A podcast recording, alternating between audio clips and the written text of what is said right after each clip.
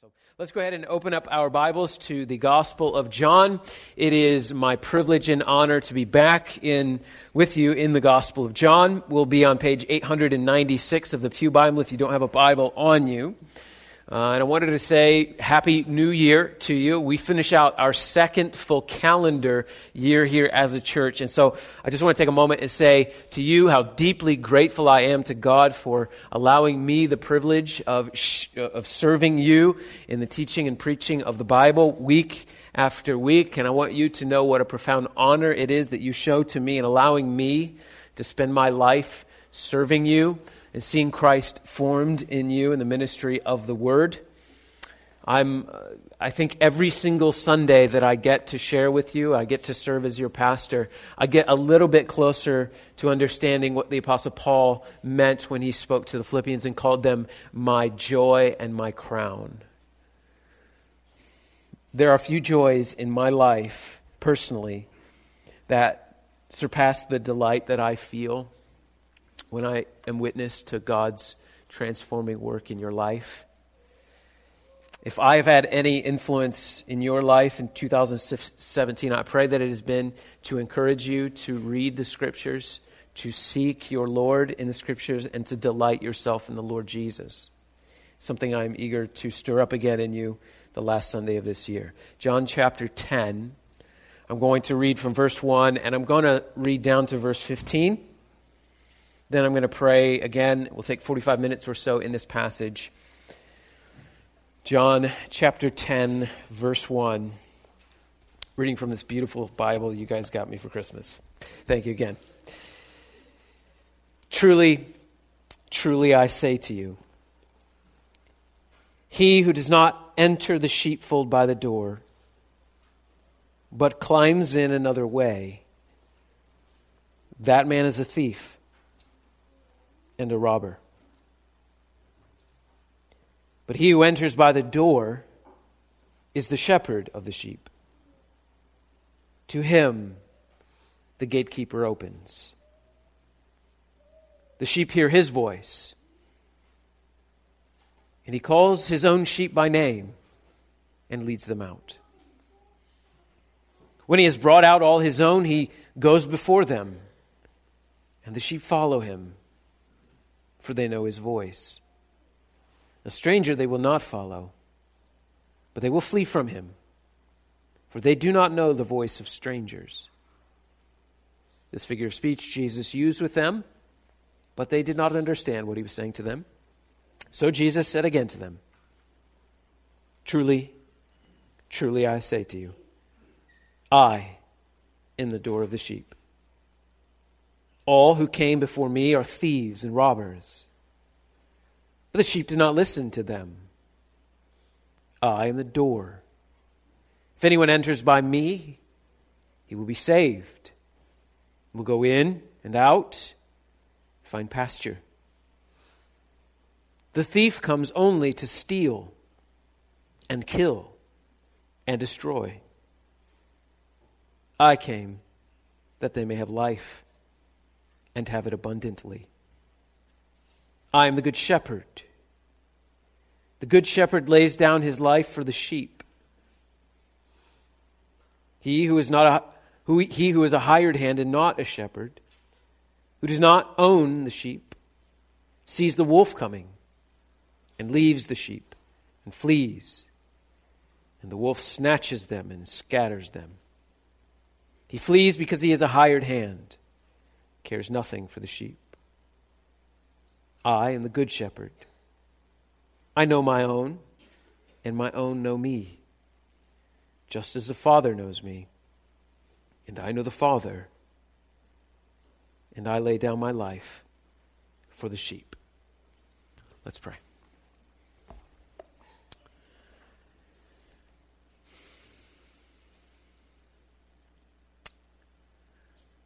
Heavenly Father, you have sent the Good Shepherd to lay down his life for his sheep. I pray, Lord, that we, your people, would be attentive to his voice as he speaks our name from his word. And that we would follow him, not following our own heart or our own desires, but that we would follow our good shepherd, and that he would lead us this morning to good pastures. Feed us again, as you have done so many times before, from your word, so that we would be built up and encouraged, equipped and strengthened to serve you faithfully, to serve you fruitfully. In Jesus' name we pray. Amen. The patriarch Jacob became reminiscent in his old age, as people are prone to be. And he summarized his life to his son Joseph, admitting, God has been my shepherd all my life long. And it was true. God had been faithful to shepherd Jacob. And if you know the history of Jacob, you know times it probably wasn't a very easy task for God to do. And then, centuries later, after Jacob was long since dead, the psalmist David committed that same sentiment to song, singing those famous words The Lord is my shepherd, I shall not want. In the Bible, the Lord is often revealed as a shepherd, leading his people in the way a shepherd leads sheep, guiding them, protecting them, feeding them. He's done it with men, under shepherds, as it were. Men that he had entrusted to bring his people into right relationship with God, to teach them his ways, to encourage faithful worship. Men like Moses were called to shepherd God's people. Before the kings sat thrones in Israel, the judges were called to shepherd God's people. After the judges, kings came along and acted as shepherd leaders. Well, the Old Testament is very clear on this matter. Although Israel had many shepherds, none of them were sinless. All of Israel's shepherds were flawed men. Moses, for example, led the people in the wilderness, but he was not permitted to bring them into the promised land because of his sin.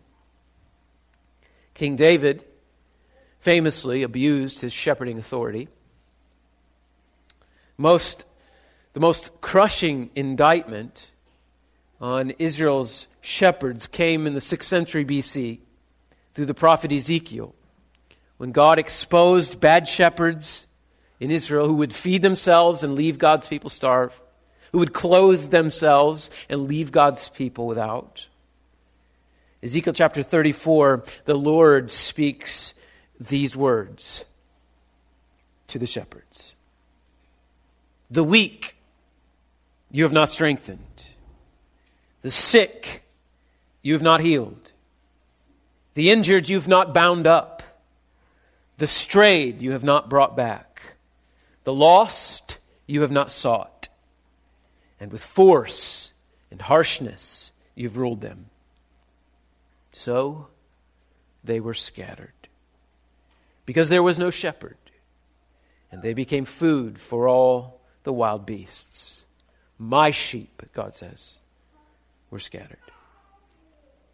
Well, then God goes on from verse 4 and 5 to promise that He Himself would seek His own people and He would gather them to Himself. And then He pledges this to Israel I will set up over them one shepherd, my servant David, and He shall feed them. He shall feed them and be their shepherd. And I, the Lord, will be their God, and my servant David shall be prince among them. A similar passage is before us this morning. It serves as an indictment on bad shepherds and a promise of the true shepherd. John chapter 10 reveals Jesus Christ as the greater servant David. He's the true shepherd of God's people. He's the one shepherd that will lead God's people to good pasture, who will protect them, and who will give them abundant life. And so let's take a look, verse by verse, through the first 15 verses of Jesus Christ as the good shepherd. Verse 1. Truly, truly, I say to you, he who does not enter the sheepfold by the door, but climbs in another way, that man is a thief and a robber. But he who enters by the door is the shepherd of the sheep. To him the gatekeeper opens. The sheep hear his voice, and he calls his own sheep by name and leads them out. When he's brought out all his own, he goes before them, and the sheep follow him, for they know his voice. A stranger they will not follow. They'll flee from him, for they do not know the voice of strangers. I think it's helpful for us to understand this passage to recognize that chapter divisions were not in John's gospel.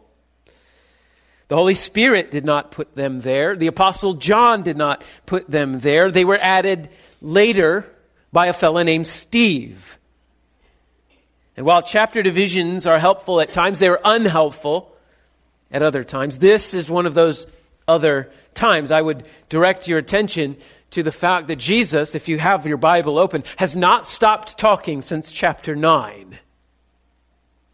Steve and his chapter division have interrupted the Lord of glory in the middle of a dialogue by putting a giant bold 10 right there because Steve is a bonehead.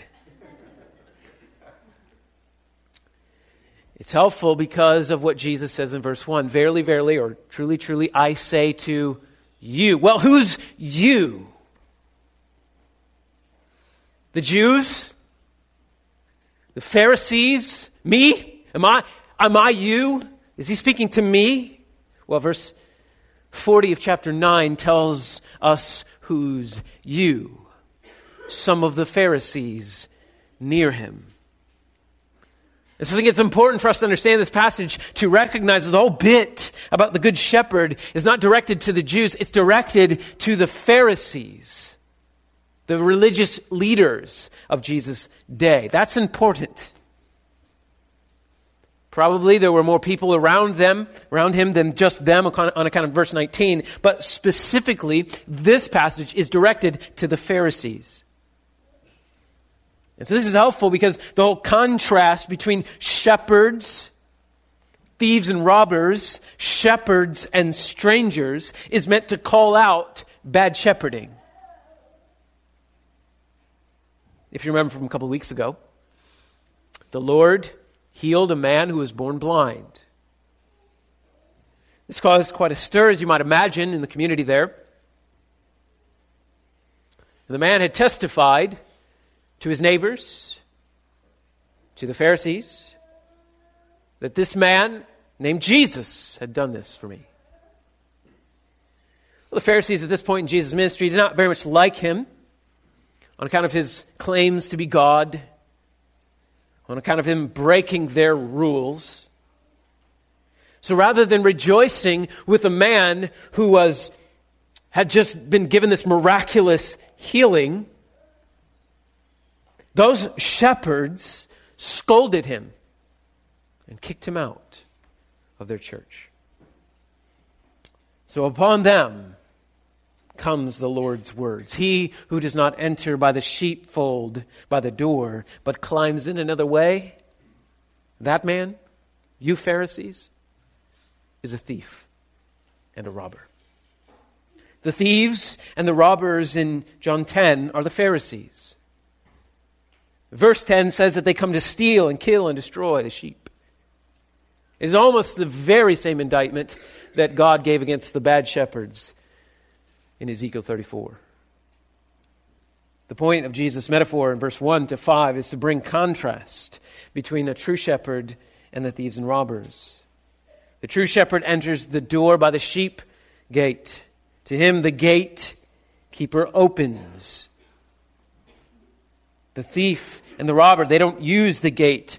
They don't go through the gatekeeper, they, go, they climb in another way. The true shepherd calls his sheep by name and they come out. He leads them out. But a stranger won't follow, won't be followed by the sheep because they don't know his voice. What Jesus is referring to here is a first century practice of gathering sheep together. When sheep weren't out gazing in the fields, they would be gathered into the community, and many different sheep from different sheep owners would be corralled all together in the same corral. And when it was time to go out to pasture, uh, a shepherd would go to the gate of this big community corral, and the gatekeeper, who was in charge of watching the sheep, would recognize the shepherd. The shepherd would enter into the corral, and he would begin to call out the names of his sheep, the sheep that he was in charge of. They'd recognize his voice. They'd come to him, and he would lead them out of the corral onto pasture. So Jesus is saying they won't come to a stranger because they don't know a stranger's voice. The stranger had not spent time with them. Sheep don't have great eyesight, but they do have good hearing. They'd grown up with their shepherd, they knew his voice. In those days, shepherds didn't drive sheep from behind, they led them from in front. And a shepherd would often keep talking as he walked along, sing songs, and the sheep would hear his voice. And as long as they could hear the voice of the shepherd, they would follow their shepherd. They knew everything was okay, and they would find good pasture. The man born blind was rejected by the Pharisees, and he came to Jesus. He came to Jesus because Jesus was his shepherd. The Pharisees were strangers. They had entered the fold another way. They were a stranger to God's people. And so God's people would come to recognize their true Savior and recognize His true voice. So this is what Jesus is teaching them. But as you read in verse 6, they don't understand what He's saying. And so He presses the metaphor a little further. He says in verse 7 Truly, truly, I say to you, I am the door of the sheep. All who came before me are thieves and robbers. But the sheep didn't listen to them. I'm the door. If anyone enters by me, he will be saved. And he will go in and out and find pasture. The thief comes only to steal and kill and destroy. But I came that they may have life and have it abundantly. We looked at this passage last year when we did our primer on the Gospel of John. We went through the seven I am statements of Jesus. If you would like a fuller statement of what Jesus means by I am the door, the audio and the video are still available on the website, I believe. But Jesus at this point is sort of shuffling his metaphor around to make a point. Now, when you were in high school, your English teacher probably told you that it was not a good idea to mix metaphors.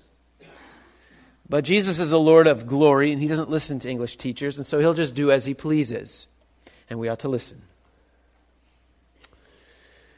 What Jesus is referring to here, as I am the gate, is um, I'm the door, is something that shepherds would do in the field. As they led their sheep out of the corral in the community, out into the pasture,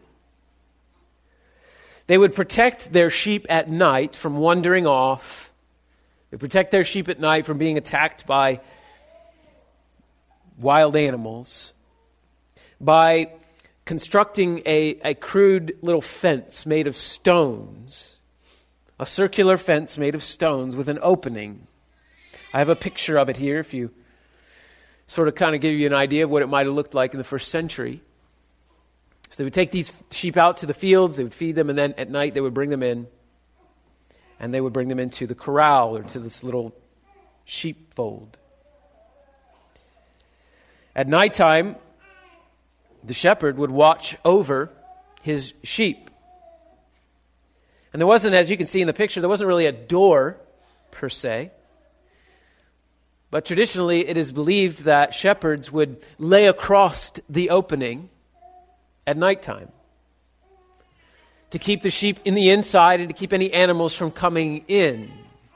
And so, while there was no door in the sheepfold, the shepherd himself was the door. Whether this is actually what happened or not, this is what Jesus is saying. I am the door. No one enters the sheepfold without coming through the door, which I am. There is only one door. I am that door. He says the same thing in chapter 14 I am the way, I am the truth, I am the life. No one comes to the Father except through me. There's only one way to enter God's flock, only one door. Jesus Christ is that door. Well, he makes a wonderful promise in verse 9. He says, If anyone enters by me, he will be saved. He will go in and out and find good pasture. I know that many of you in this room have found that verse to be true in your own life. Many of you have found the Lord to be safe. You found him to be satisfying. He has led you in and out through green pastures and fed your soul well. If you're here today and you're not a Christian, I'm just so very glad that you came to church today. And I suppose the language of Jesus Christ here about being safe, about being satisfying, it probably doesn't make a whole lot of sense to you. But the truth is, all the things that we look for to give us safety and satisfaction outside of Christ will always let us down. Money, influence, recognition, control, comfort, approval.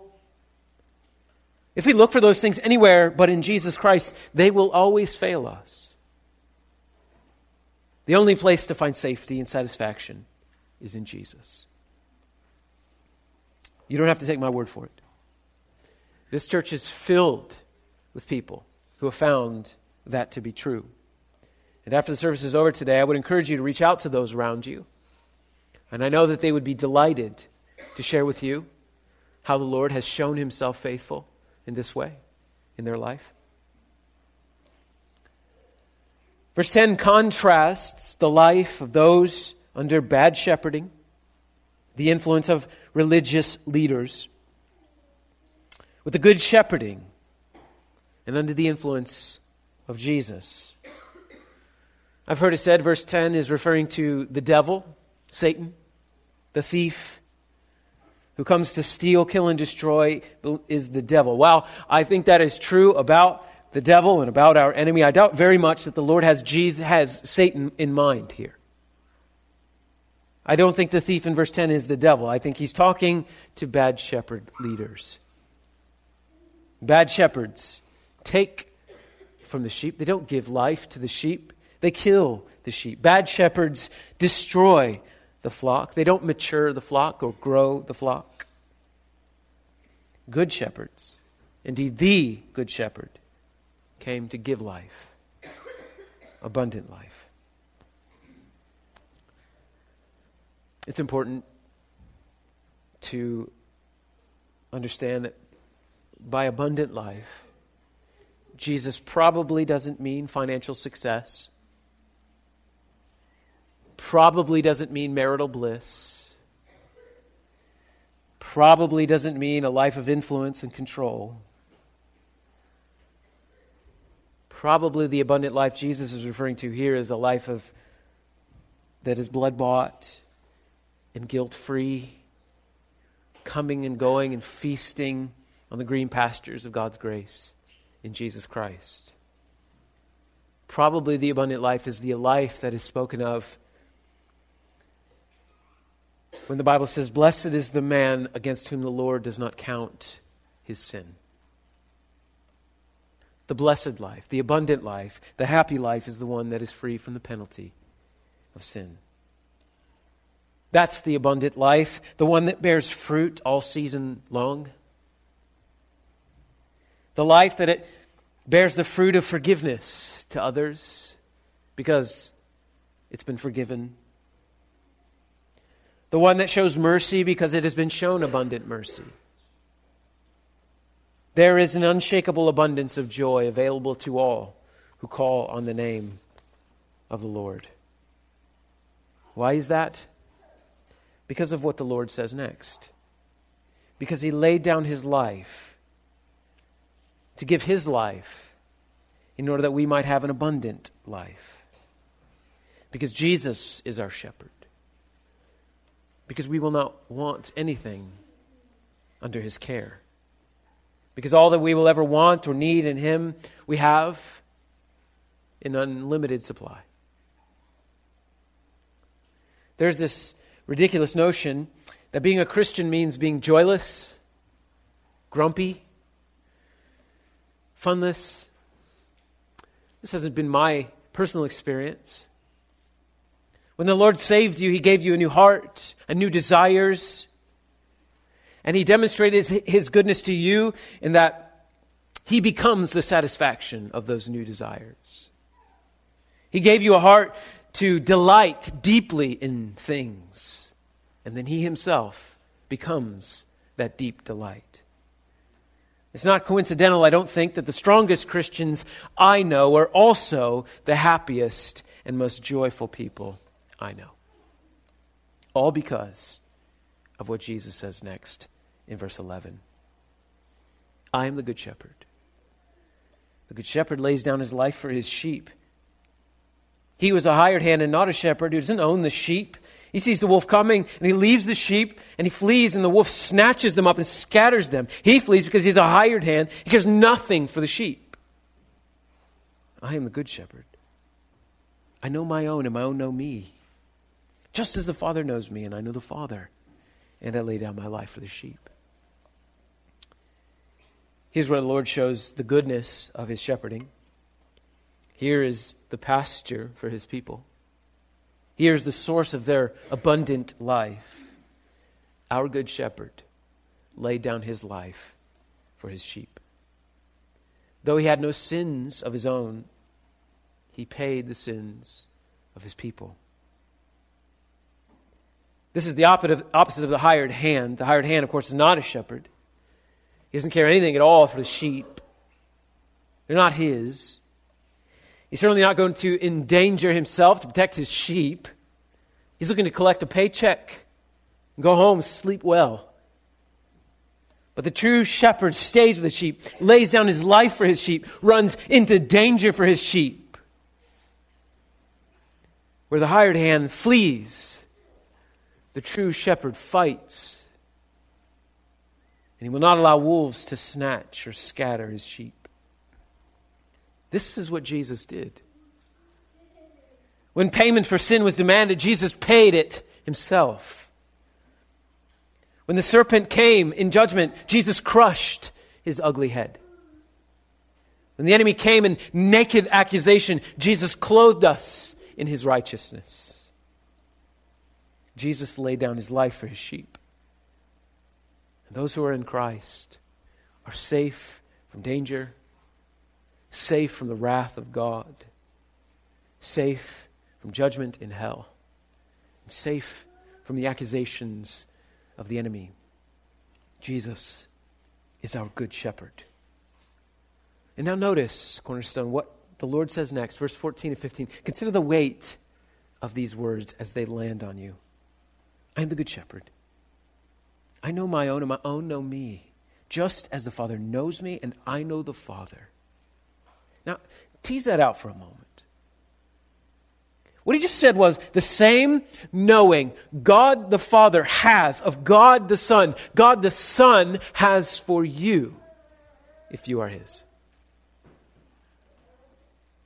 How well do you suppose God the Father knows God the Son? Well, they've existed in unbroken, untired fellowship forever before the ages began. And that same knowing the God the Father has for his Son, cornerstone, God the Son has for you. Never once has Jesus been bored with you, disinterested in you. Never once has Jesus found someone else more compelling than you. He's never tuned you out. Others may turn you out when you tell your stories. Jesus never tunes you out. He knows you. Dear one, He knows you. He knows your fears clearer than you know them. He knows your delights. He knows how you're feeling, even when you can't express how you're feeling. He knows when you're disappointed with your kids. He knows when you're tired of just getting by. He knows the frustrations you have with your job. He knows the struggles in your marriage. He knows the doubts you have about God and the Bible and church. And He knows your sins. He knows the resentments that you're holding on to. He knows the thoughts that you're thinking toward others. He knows the time you waste, the money you waste. He knows your lusts. He knows your self seeking. He knows when you're promoting yourself.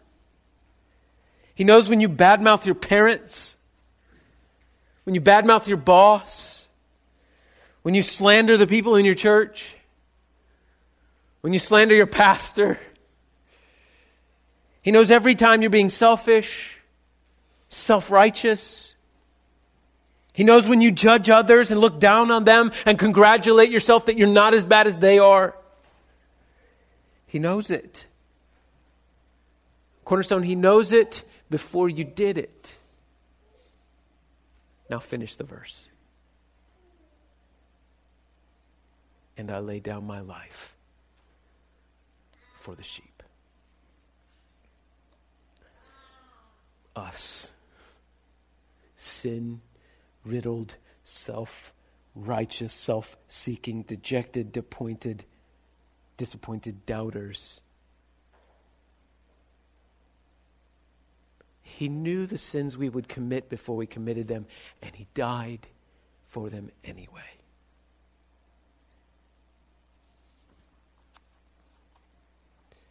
Our sin is no surprisement to the Lord. He knew every single time we would spurn the Holy Spirit's efforts to keep us away from sin. He knew we would love ourselves more than Him. He knew He would, he would give us gifts and we would love those gifts more than Him. And He gave them anyway.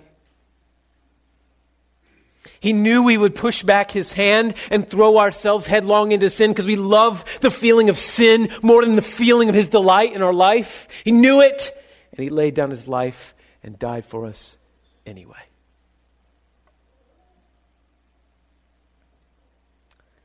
That's what a good shepherd does. That's what a good shepherd is. What an unspeakable blessing it is to be his sheep. Our Good Shepherd has shepherded us so very well.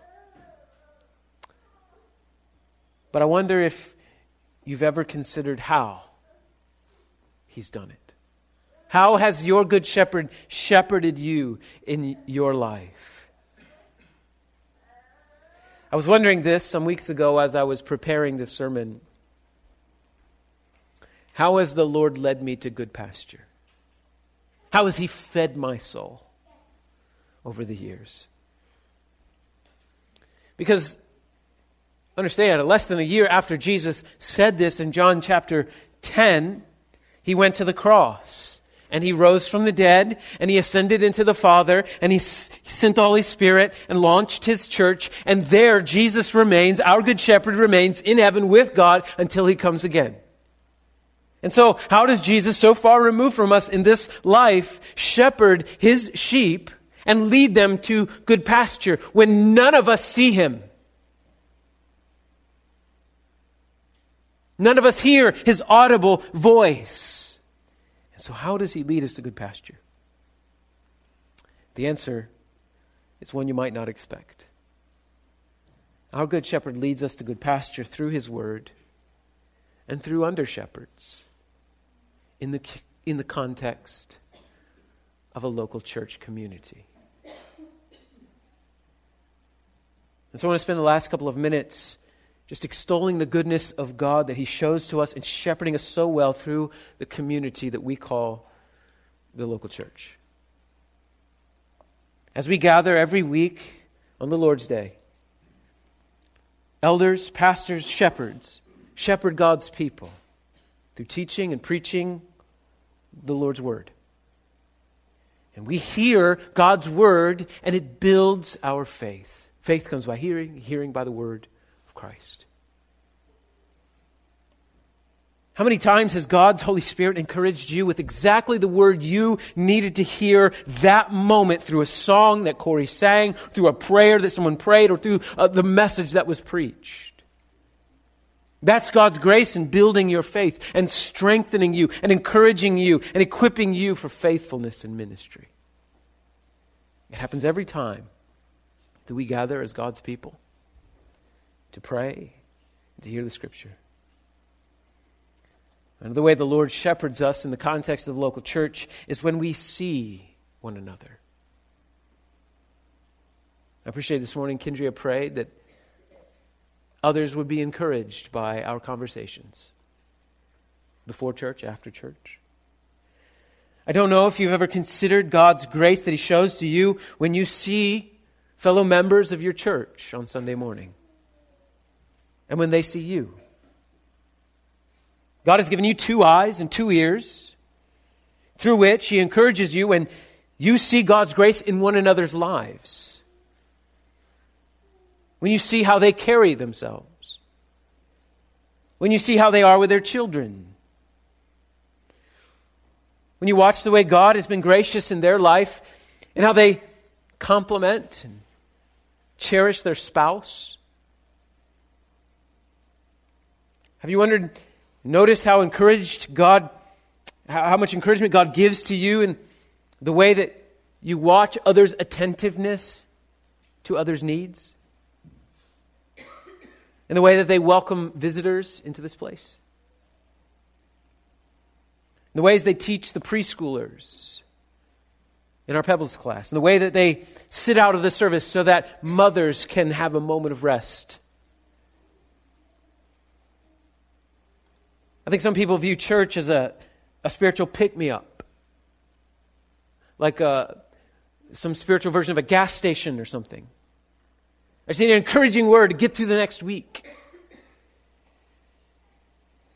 And that is to overlook the wonderful ways in which God uses our attendance, our conversations, our smiles as an encouragement to one another. I don't know if you've considered the impact that you have on others simply by coming to church every week.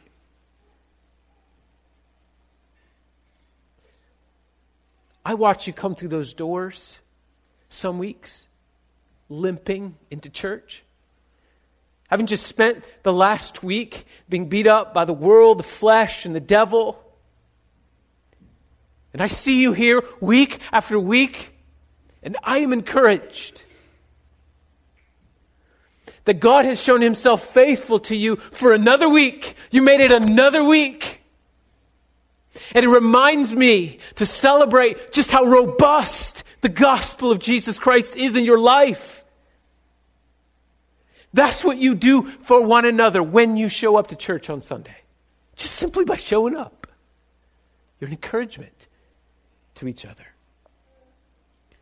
Finally, the Lord shepherds us through pastors. In Jesus' day, shepherds carried a crook, a little hooked pole. And as the sheep would come in and out, they would watch over them, look over them, and if there was something that caught their attention, they would pull them aside and help them. God has given pastors, under shepherds, to his people to watch them, to watch the way they walk, to care for them, and to help them. In the same way, the good shepherd laid down his life for his sheep, pastors lay down their life for those among them. Not to pay for sin, of course, but to protect them from it. To feed them a steady diet of God's word so that they would know the voice of the true shepherd and they would not be lured away by the voice of a stranger.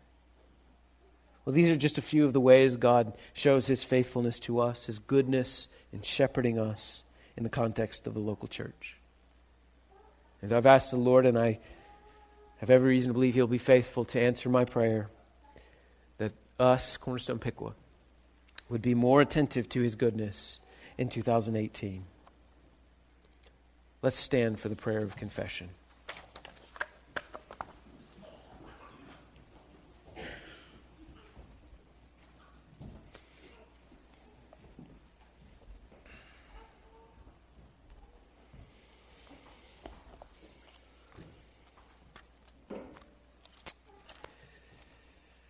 Let's pray.